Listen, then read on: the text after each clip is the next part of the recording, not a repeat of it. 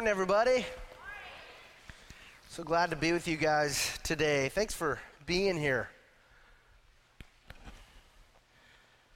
If you're new with us, I'm so thankful you're you're here, and would love to get to know you after the service, and hope you make yourself at home today. Uh, last week, I want to fill you in. We we began raising money for um, solar powered water wells in Swaziland, and uh, they're 15,000 each. Um, it's a big process to get that out in the boonies. You have to have people drive up from South Africa, and, and so we're, we're hoping, I don't know, we're, ideally we want to get two done. It would be 30 grand, but we're starting with one. Anyways, $3,000 came in last week um, for that. So praise God. Yeah, praise God. I was like, we didn't know how that was going to work, but we want to keep that in our. Um, in our focus and you know we just really believe and i, I, I have appreciated even um, mitch before me he really believed that as our church grows and builds a building we need to be investing money out there in the kingdom and helping other people uh, grow where they're at and so we want to do that. So thank you for, for doing that and please continue to, to give toward that as you also give to cedar home. Um, curious how many of you uh, were teenagers in the late 60s or early 70s if you could raise your hand just so I can get an idea. Wow, okay. Cool. Um, this week I, I came across a song by Johnny Cash uh, that I'd never heard before. And the song is called What is Truth? Anybody heard that song? I'm just curious. Okay, so some of us. Um, he wrote it in the 1970. He wrote it in 1970 to kind of give a voice to the confusion that teenagers and young people were feeling at that time. You had the Vietnam War going on, uh, which many of you were in. Uh, you had uh, the hippie movement growing across the country. You had Watergate scandal happening. Uh, can you trust the president? Can you trust the government? Uh, you had young people all over the place who didn't know who to trust and what to believe. And it's a short song, so I do want to listen to it together. And uh, we're going to put it up on the screen. And so let's go ahead and.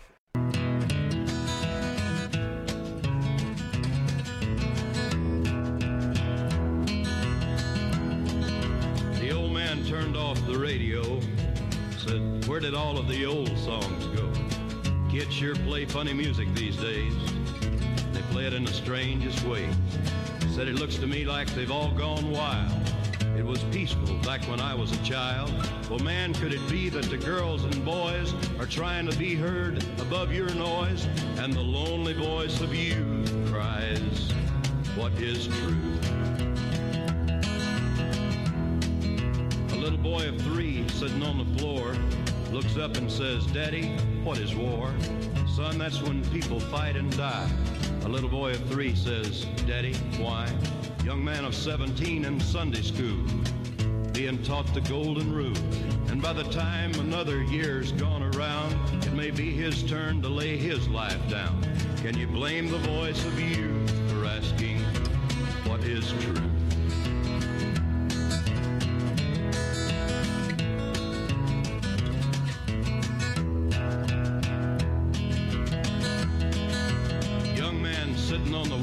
Stand. The man with the book says, Raise your hand. Repeat after me, I solemnly swear. The man looked down at his long hair.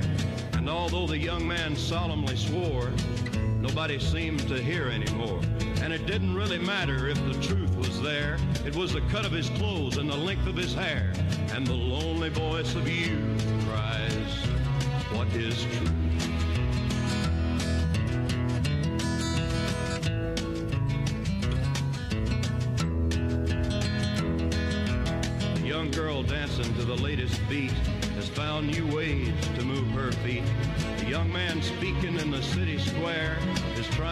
Tell somebody that he cares.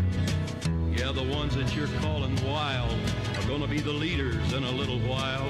This old world's waking to a newborn day, and I solemnly swear that it'll be their way. You better help that voice of you find what is truth. And the lonely voice of youth cried, What is truth?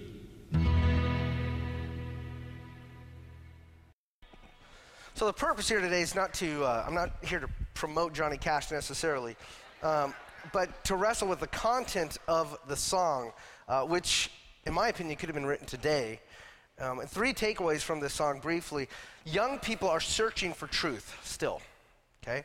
They want to know what to believe, what should I give my life for?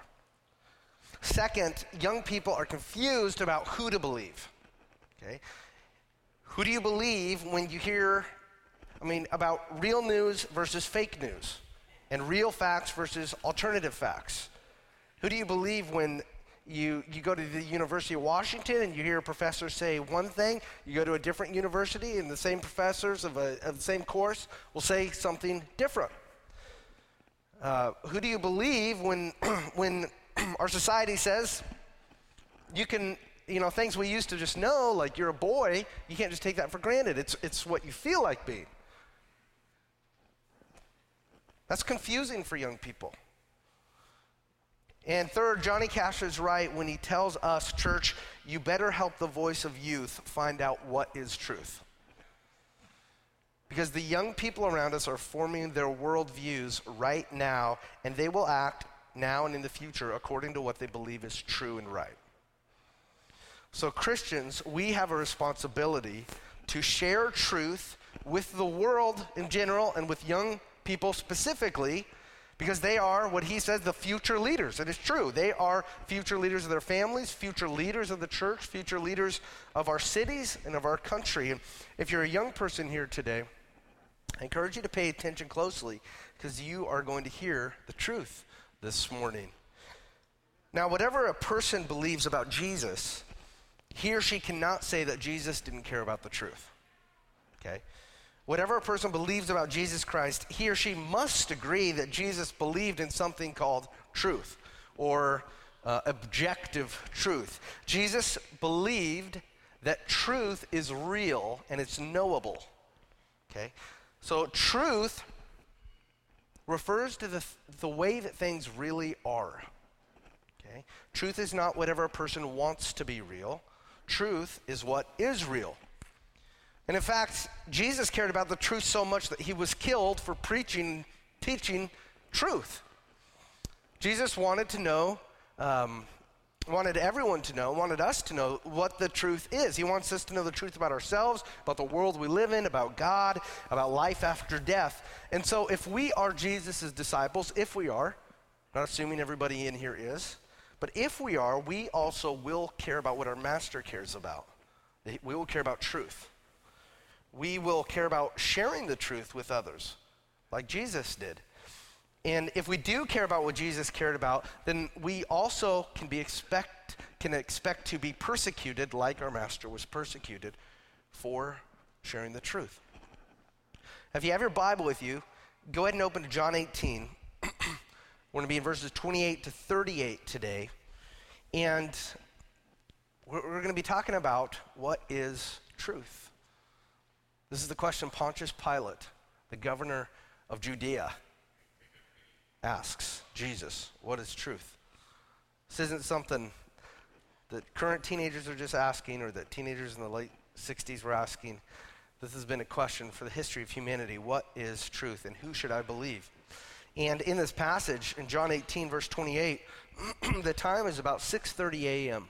on the day that Jesus is going to die. And he was, remember, arrested in the Garden of Gethsemane earlier by some Jewish officers and by some Roman soldiers. That was about midnight. And then he was taken in the middle of the night to the house of the former high priest named Annas to be interrogated about his teachings. And then Annas wanted Jesus dead, and so he sent Jesus along to his son in law's house. His name was Caiaphas, and he was the uh, current high priest in charge of the Jewish Sanhedrin, which was the Jewish court. And in the middle of the night, Caiaphas and the other Jewish uh, leaders uh, had an illegal trial, and they tried Jesus and they accused him of blasphemy against God. They wanted him to be put to death, and they wanted him to be killed before the end of the day because the Passover festivities were coming with the feast of the unleavened bread we read about, and they didn't want to have to worry about all this stuff messing up their festivities, okay? And since the Jews, though, were living under Roman occupation, they didn't have the authority to put a person to death anymore. So, according to Roman law, where they lived, only the Romans could put somebody to death. So, what do they do? Send Jesus to the Romans. So the Sanhedrin sends Jesus to the Roman governor, Pontius Pilate, about 6:30 in the morning. It was common for Roman leaders to start their day early, around 6 or 6:30 a.m. They wanted to be done before noon. And so, early in the morning, this mob of Jews show up at Pilate's court. Jesus is tied up, and the Roman trial is about to begin. Before we read that, let's pray. Dear Lord, as we read this passage today, we ask that you would help us. Um, we thank you that we can be together to open your word. Thank you for giving it to us in our, our language. Uh, as we read this, we ask that you would impress upon us your love for us as we read about the injustice that you endured for our sake. Holy Spirit, we ask that you would use your word today to grant us repentance from our sin to grant us faith in you. Please strengthen the members of our church in faith and help us to be more passionate followers of you. Uh, we, we just admit that we can get nothing out of the next 40 minutes without your help. And so we ask you, Lord, please help us. Please protect us from the evil one. And please glorify your name. We pray this in the name of the Father, and the Son, and the Holy Spirit. Amen. So let's start by looking at John 18 28. It says, Then they led Jesus from the house of Caiaphas to the governor's headquarters. It was early morning. They themselves did not enter the governor's headquarters so that they would not be defiled, but could eat the Passover. Okay. So the leaders of the Jews take Jesus to be tried to, uh, by Pontius Pilate at the governor's headquarters. Now, we might think of it, this is similar to like today the governor's mansion. Okay? It's kind of a nice mansion uh, provided by the state where the governor lives. He also has rooms inside where he can conduct official business if needed. And Pilate was just starting his day, and we read that the Jews themselves refused to go inside the headquarters, his, his, his mansion, his place where he lived. Yeah, and that's because, according to Jewish tradition, the Jews would become ceremonially unclean if they entered a Gentile dwelling place. Okay? And, the, and you could get cleansed from that, but with the feasts going on, they didn't want to miss out on any of it. Especially if they were the leaders who could, you know, walk around with a lot of pomp and circumstance and be seen by everybody. They wouldn't want to be outside of the ceremonies for a little while. So let's just stay outside of Pilate's place and let's not corrupt ourselves. Now, it's ironic how hypocritical that is because they were more than willing to just break the Jewish laws in order to have an illegal trial by night when nobody was looking. But they weren't willing to break the Jewish laws when people were looking in the daytime. They weren't willing to break any ceremonial laws if it meant that they were going to miss out on the festivals uh, where they would be honored by other people. And so, so the Jewish leaders don't go into the residence of Pilate. They stand outside in front of the residence, and Pilate comes out to them. Verses 29 to 30 says So Pilate went outside to them and said, What accusation do you bring against this man? And they answered him, If this man were not doing evil, we would not have delivered him over to you. So now Jesus' official Roman trial begins. Remember, before there was a Jewish trial, okay, basically based on religious offenses. And now the Roman trial by the empire begins. And remember that instead of talking to Jesus first, who's the defendant, Pilate begins by talking to the witnesses. And he asks the Jews, What accusation do you bring against this man? And the Jews answered him, if, if he weren't doing evil, we would not have delivered him over to you. Okay? So, right off the bat, the Jews accuse him of doing evil, which is not true. And they tell Pilate that the evil is done is he has that Jesus has done is so serious that it warrants them bringing Jesus to Pilate's court to be put to death. Now Pilate, remember, he's a Roman guy. He's not interested in the religious offenses of the Jews. Doesn't care about that. What he wants is stay away from, just quit making problems for me, okay? Just, we'll let you live here, but I don't care about this, your religious issues. And so in verse 31, Pilate said to them, Take him yourselves and judge him by your own law. And the Jews said to him, It is not lawful for us to put anyone to death. This was to fulfill the word that Jesus had spoken to show by what kind of death he was going to die. So Pilate says, Go ahead, take him, try him by your own law. And the Jews essentially tell Pilate, Governor Pilate, you don't understand. This is not just any normal criminal. This criminal needs to be put to death by the Roman Empire for his crimes. And according to Roman law, because we want to be subservient to you, we can't put anyone to death. It's interesting, in Luke's gospel, because we have four gospel accounts of Jesus' life, Luke actually lists the charges that the Jews brought against Jesus here in Pilate's court. Uh, Luke 23, 1 to 2 says, Then the whole group of them rose up and brought Jesus before Pilate. They began to accuse him, saying, We found this man subverting our nation, forbidding us to pay the tribute tax to Caesar and claiming that he himself is Christ, a king. So the Jews could see that this wasn't having an effect on Pilate. He didn't care about their religious problems. And so what they did is they changed the accusations to political offenses that they thought might offend Pilate because he was part of the Roman Empire.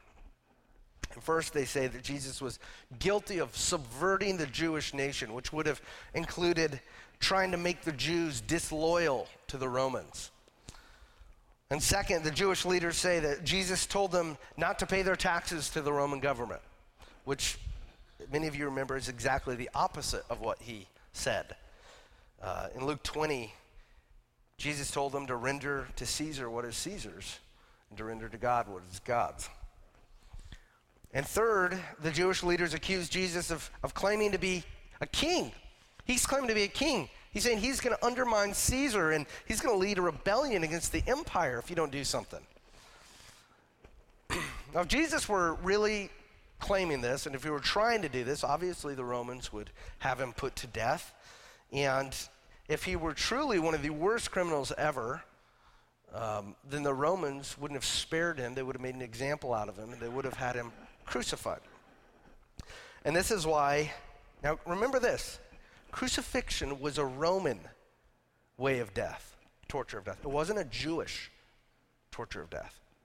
So this is why John writes in 1832, this was to fulfill the word that Jesus had spoken to show by what kind of death he was going to die.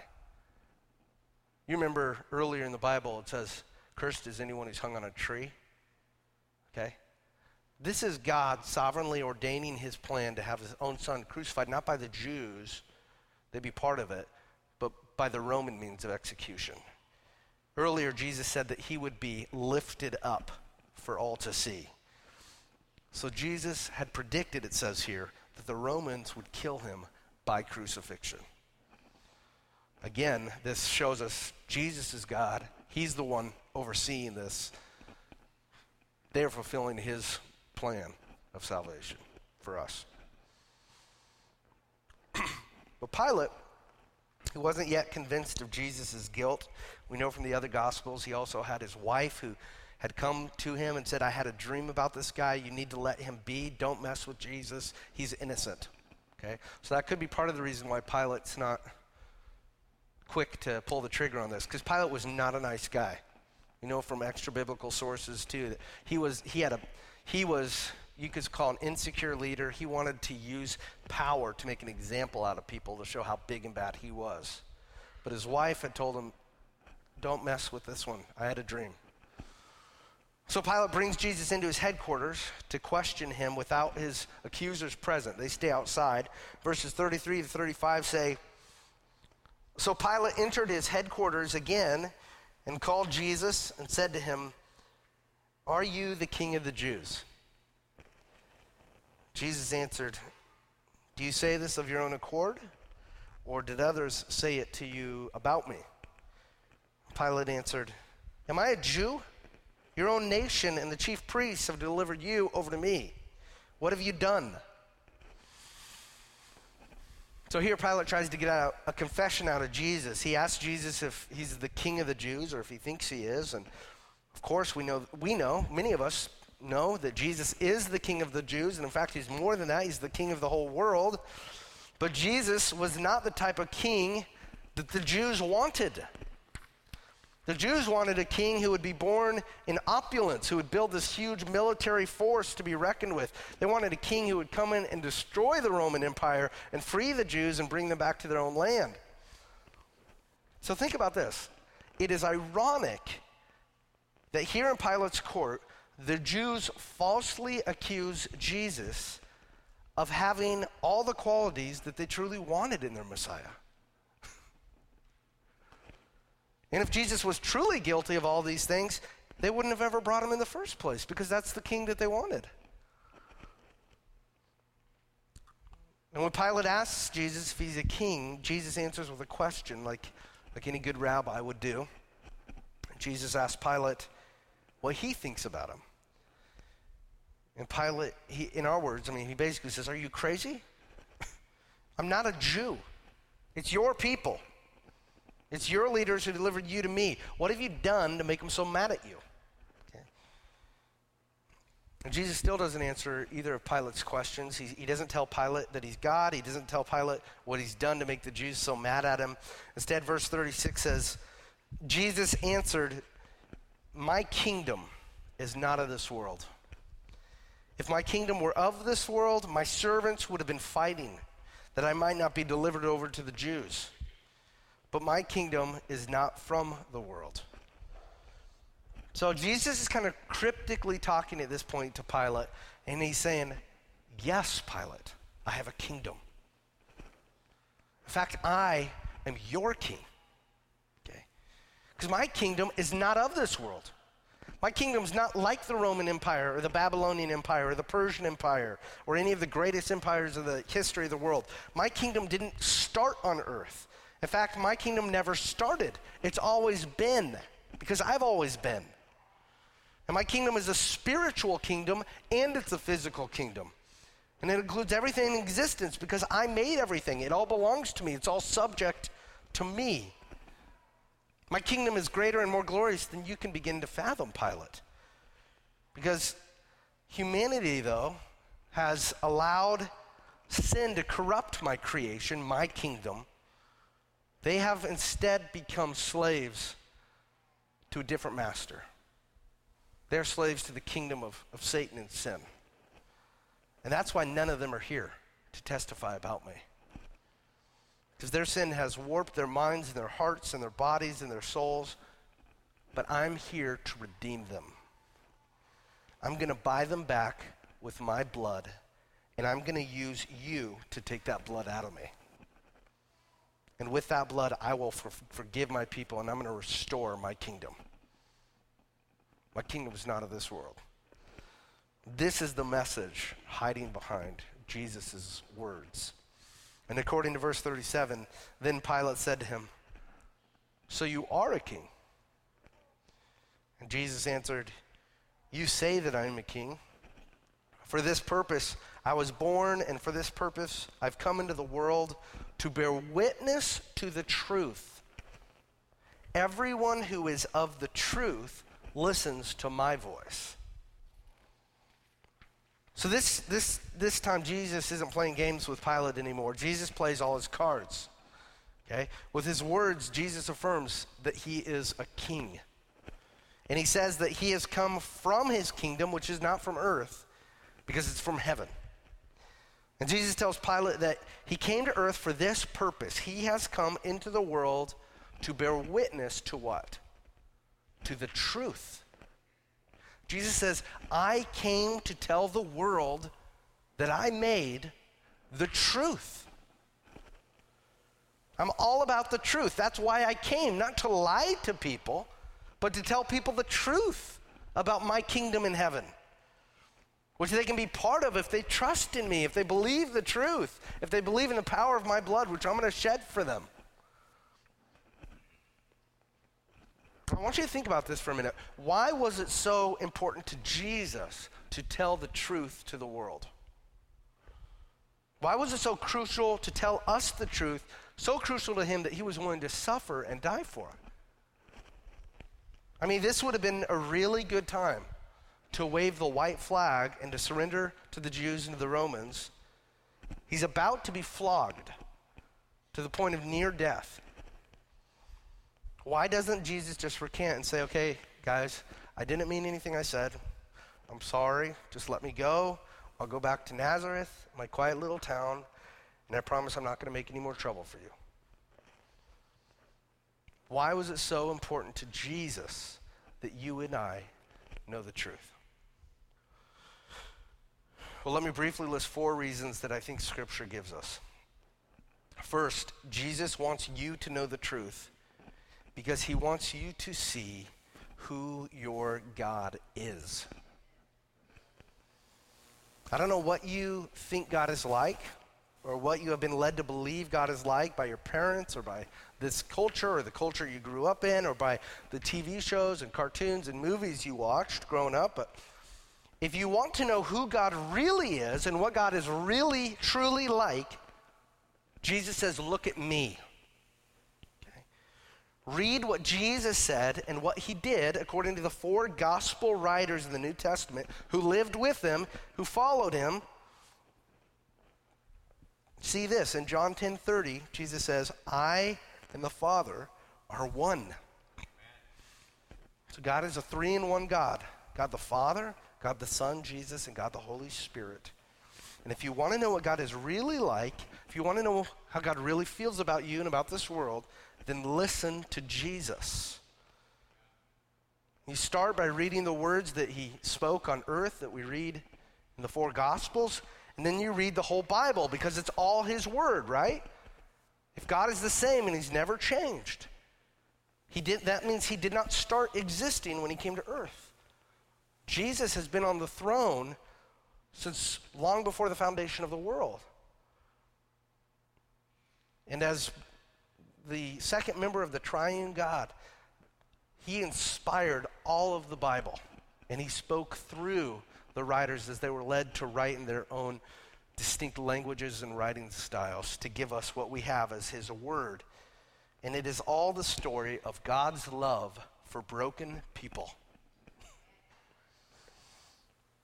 So many passages in the Bible talk about how Jesus shows us who God is. Let's quickly look at one though. This is just worshipful. This is fun to do. Hebrews 12, 1 to 2, or sorry, Hebrews 1, 1 to 12. So this is how Hebrews starts. Chapter 1, verses 1 to 12. It says, Long ago, at many times and in many ways, God spoke to our fathers by the prophets, but in these last days, he has spoken to us by his Son whom he appointed the heir of all things, through whom also he created the world. He is the radiance of the glory of God and the exact imprint of his nature, and he upholds the universe by the word of his power. He's talking about Jesus. And after making purification for sins, he sat down at the right hand of the majesty on high, having become as much superior to angels as the name he has inherited is more excellent than theirs. Jesus is the Lord. Okay? For to which of the angels did God ever say, You are my son, today I've begotten you? Or again, I will be to him a father, and he shall be to me a son. And again, when he brings the firstborn into the world, he says, Let all God's angels worship him. Of the angels, he says, he makes his angels winds and his ministers a flame of fire. But of the Son, he says, Your throne, O God, is forever and ever. The scepter of uprightness is the scepter of your kingdom. You have loved righteousness and hated wickedness. Therefore, God, your God, has anointed you with the oil of gladness beyond your companions. And you so, God the Father talking to Jesus, and you, Lord, laid the foundation of the earth in the beginning, and the heavens are the work of your hands. They will perish, but you remain. They will all wear out like a garment, like a robe, you will roll them up. Like a garment, they will be changed, but you are the same, and your years will have no end. Awesome? Well, Jesus wants, this is talking about Jesus, and this is the God who wants you to know the truth because he wants you to see who he is. He wants you to know who the one is who made you. And he wants you to see that you were made for him and that you can enjoy him as he fills you with joy right now on earth and for all eternity. God wants you to see him for who he really is. And the second reason why Jesus wants you to know the truth is because we have, humanity has exchanged the truth of who he is for a lie. Before sin entered the world, we read that we, we did see God as he is. We, we did live in his presence. We did have life with him. But when Adam and Eve rebelled against God in the Garden of Eden, they brought onto humanity and into humanity the sin of disbelief and now spiritual blindness and hard heartedness to God. And now, if we, if we don't belong to Jesus, then we are under God's wrath because of our sin against God. And the Bible says that our experience of God's wrath is, is only partially realized during our lives on earth. In all of the ways that we experience in our lives and in this world evil and suffering and immorality and brokenness. But Scripture also says that our experience of God's wrath will be exponentially worse after life on earth because Jesus says we will go to hell to suffer forever for our sin if we reject his offer to save us from hell. Romans 1 18 25 says, For the wrath of God is revealed from heaven against all ungodliness and unrighteousness of men who by their unrighteousness suppress the truth. Let me talk about that for a second. What does this mean that God's wrath is upon us? Well, God's wrath is active and it's passive. This is talking primarily about God's passive wrath, in which He says He allows us to pursue what is worst for us. He says, You want to do that? I'll let you have it. And you will see what it's like to experience brokenness from that and see the trajectory that that leads you too. Okay? The wrath of God is revealed. Verse 19, for what can be known about God is plain to them, because God has shown it to them. For his invisible attributes, namely his eternal power and divine nature, have been clearly perceived ever since the creation of the world and the things that have been made. So they are without excuse. So, is anybody in the world without excuse? Nobody is without excuse in the world, okay? That's why historically, whatever you believe about God, the percentage of atheism has always been minuscule. Through, through even before Jesus was around, Athe- everyone knows that there's more to this universe than planet Earth. Okay? There's, that there is a God who exists. 21 For although they knew God, they did not honor him as God or give thanks to him, but they became futile in their thinking, and their foolish hearts were darkened. Claiming to be wise, they became fools and exchanged the glory of the immortal God for images resembling mortal man and birds and animals and creeping things. And if you think this is an ancient primitive thing only, you're wrong.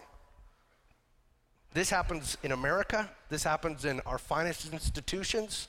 This happens overseas. We idolize things that are not God. Verse 24 Therefore, God gave them up in the lusts of their hearts to impurity, to the dishonoring of their bodies among themselves, because they exchanged the truth about God for a lie, and worshiped and served the creature rather than the Creator, who is blessed forever. Amen. So Jesus wants you to know the truth because he wants you to know that humanity has exchanged the truth about God for a lie. And so if you're listening to humanity to tell you the truth, you're listening to the lie. And Jesus doesn't want you to believe it anymore. He wants you to believe him. Okay, the third reason why Jesus wants you to know the truth is because God deserves our worship. God is awesome and beautiful and glorious and gracious and compassionate and holy. And He created you so that you could share that and enjoy that with Him. He created you because to share his love with you. And he deserves your worship. This is what you were created for, not as an obligation, but as this is what will fulfill you to know this God. Eternal life is to know the one true God. But think about it. How can you worship God? How can you enjoy God if you don't know who God truly is? You were created with this desire to worship something greater than yourself. And that's what everybody in our society and in our world does. We enjoy worshiping, exalting, being part of things that are greater than ourselves. Why do we love to go to the Seahawks games? Because we're seeing glorious things happen a lot of times. Um, and it's exciting to be part of something bigger than us, right? Why do people take trips around the country to visit national parks. Because we want to see this am- amazing thing that's so much bigger than me. And this Grand Canyon, this, you know, it's Old Faithful, these sequoia trees, they're glorious. We want to exalt things that are bigger than us. Why do people worship movie stars and bands? Why do people want to take spaceship rides to the moon and back? To experience glory. But the only thing we, that can truly satisfy us, and most people don't know this, is that it is God who can satisfy us. It's His glory. Because He created us with this desire for His glory. And He died so that we would experience it and worship Him forever. And this is why Jesus said in John 4 23, the hour is coming and is now here when the true worshipers will worship the Father in spirit and truth, for the Father is seeking such people to worship him. Jesus wants you to know the truth because God created you to worship him and he deserves your worship. And fourth, the fourth reason why Jesus wants you to know the truth is because the eternal experience of your soul after this life on earth depends on whether you believe it.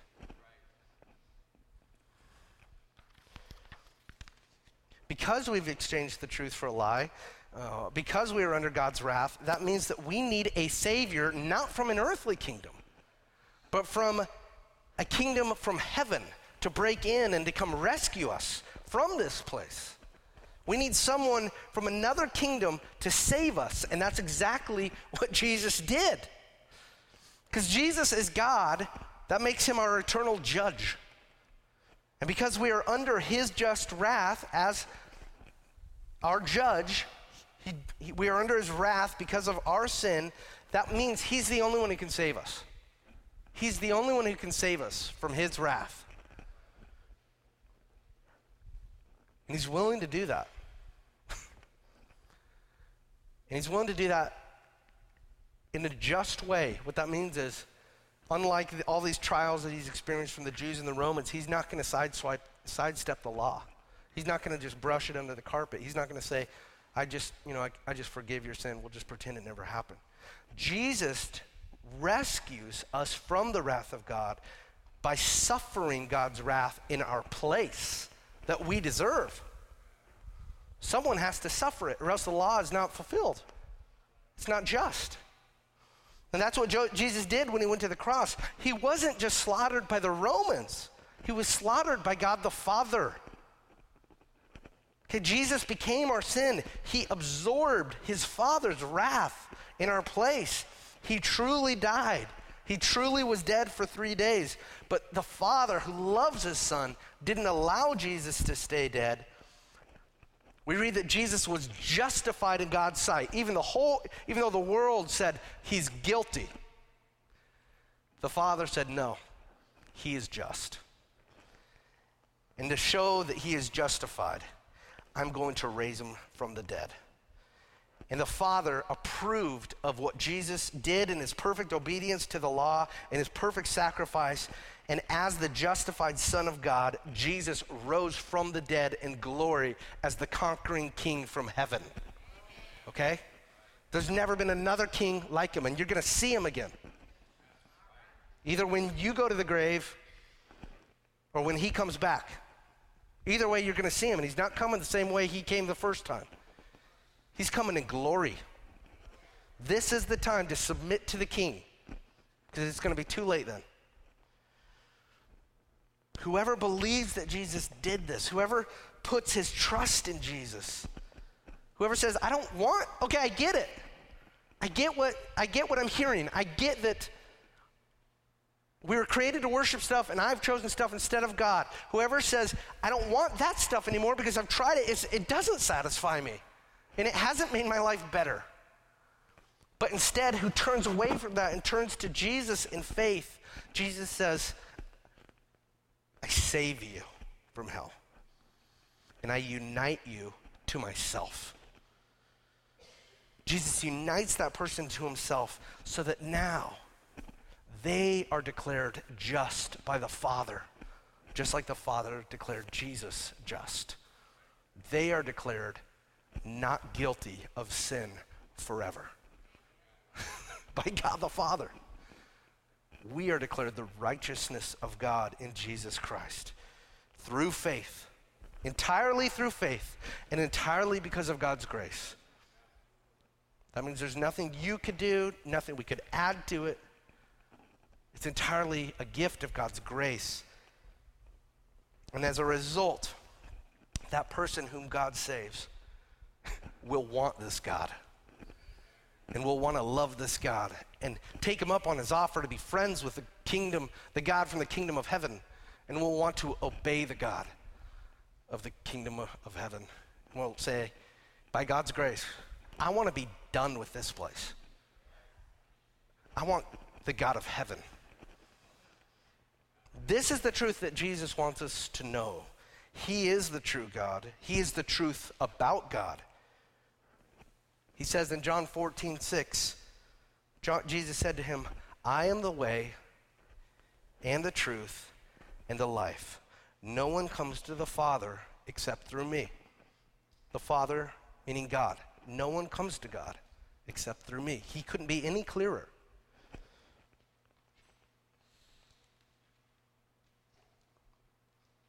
There's no way to God except through God. And God is Jesus.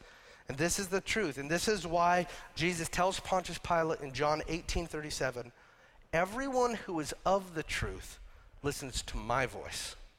Whose voice are you listening to? Are you listening to Jesus' voice? Because that's the voice you're going to listen to if you're of the truth. If you're of, if you want to know what the world is really like, if you want to be aligned with reality, then Jesus' voice is the truth that you will listen to. And he says, if you're not of the truth, then you won't believe me. You won't listen to me. And God's wrath remains on your head, which you will suffer exponentially worse after this life because you've rejected the one person who can save you from it.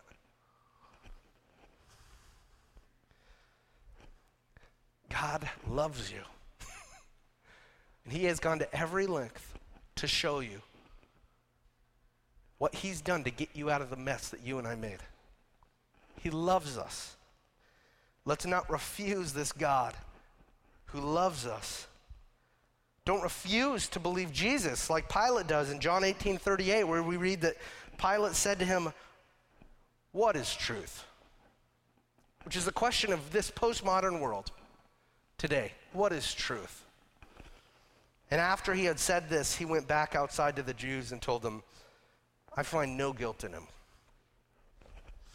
So Pilate didn't believe Jesus, but neither did he find Jesus guilty of any wrongdoing.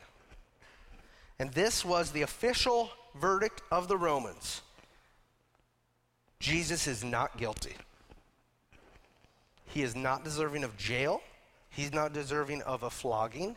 He's not deserving of crucifixion. You guys, I want you to think about Pilate. I want you to think about the world we live in. We are surrounded by people just like Pilate everywhere we go. In our schools, in our workplaces, in our neighborhoods, we are surrounded by people who don't believe Jesus, they don't trust in him, yet at the same time, they may not think he's a terrible person, but they don't believe he's worthy of their lives and of their worship. See, Jesus left heaven and came to earth so that we might know the truth. He went to the cross so that these people, our neighbors, our friends, might be saved from God's wrath and no longer live under it. But Jesus isn't here in the flesh anymore. He's in heaven. He's waiting for the appointed time to return, to come back to the earth he made to judge the living and the dead.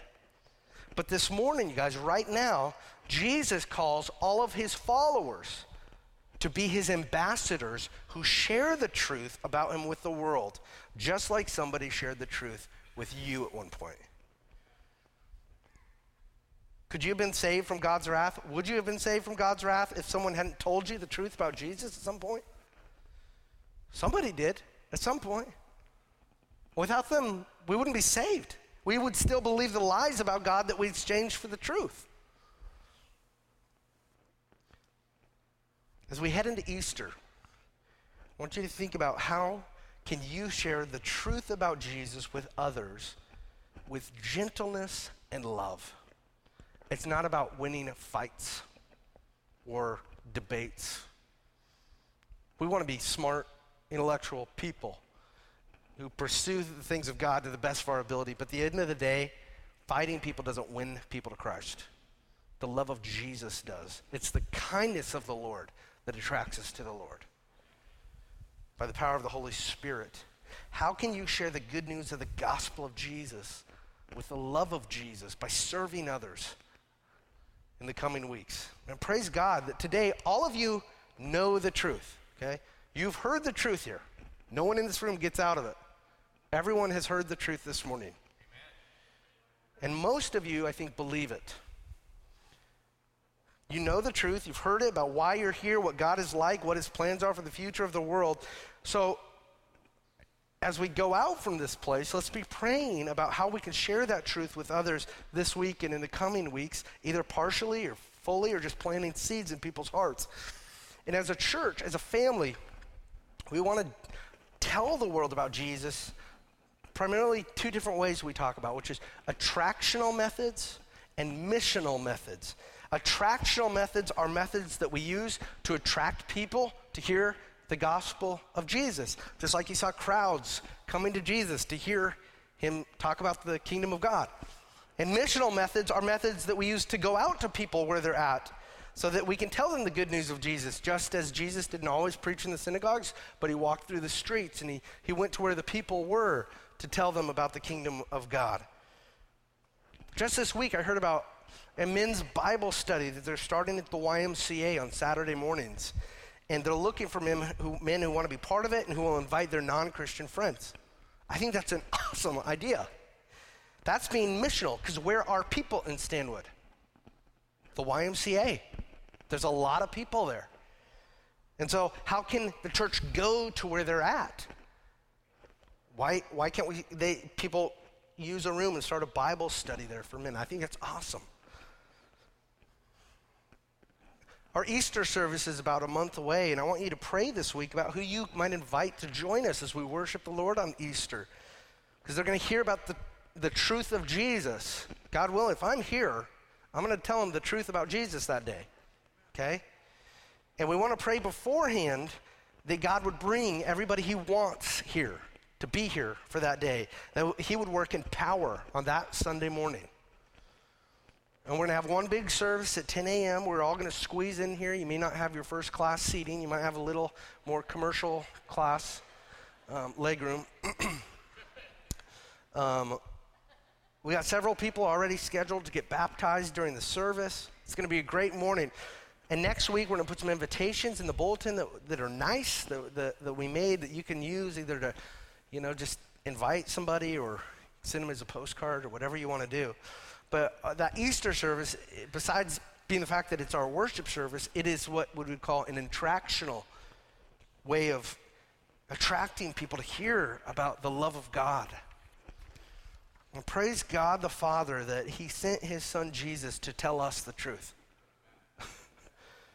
and that His Holy Spirit opened our eyes and made us born again as we believed and trusted in Jesus. Let's pray that the Holy Spirit would work through us now to share the truth of Jesus with the Pontius Pilates in our lives so that they may no longer say, What is, what is truth? but instead that the Pontius Pilates in our lives would say, Jesus is the truth. Jesus is the way. I believe that, that Jesus is the way. He's the truth, He's the life, and no one comes to the Father except through Jesus. Let's pray. Dear Lord, uh, we thank you for what you've done for us. We thank you for going to Pontius's court and beginning to suffer in that trial in a unique way, God, for our sin. Even though you were innocent and we have been guilty, and we just can't totally fathom the depth of your love for us and the awesomeness of who you are and of your grace. We thank you, God, that you invite us to a friendship with you, that you created us in our souls to have that and to enjoy your glory with you because you love us. And we need your help, Lord. We need your help to enjoy that you. We need your help to believe you and to trust you more in our lives. We need your help to turn from the world and say, I don't want that anymore. I want Jesus. So we ask that you would work in us and purify us from those things that aren't honoring to you and those things that separate us from the church and from you. We pray, God, that you would turn us to you. Help us to keep our gaze on you. Help us to make you the, the desire of our hearts and to see all the things that we have in this world as just a temporary stewardship that we want to use to love others and to glorify your name. Be with us this week as we go out. Please show us people we can talk to and people that we can love and people that you want to hear this good news. um, we need your help and we need your courage to do that, to speak boldly and lovingly. We pray that we would be abounding in love as you send us out as your missionaries, as your ambassadors to our community, to our workplaces, to our schools this week. We can do nothing without you, Jesus. So we pray this in your name. Amen.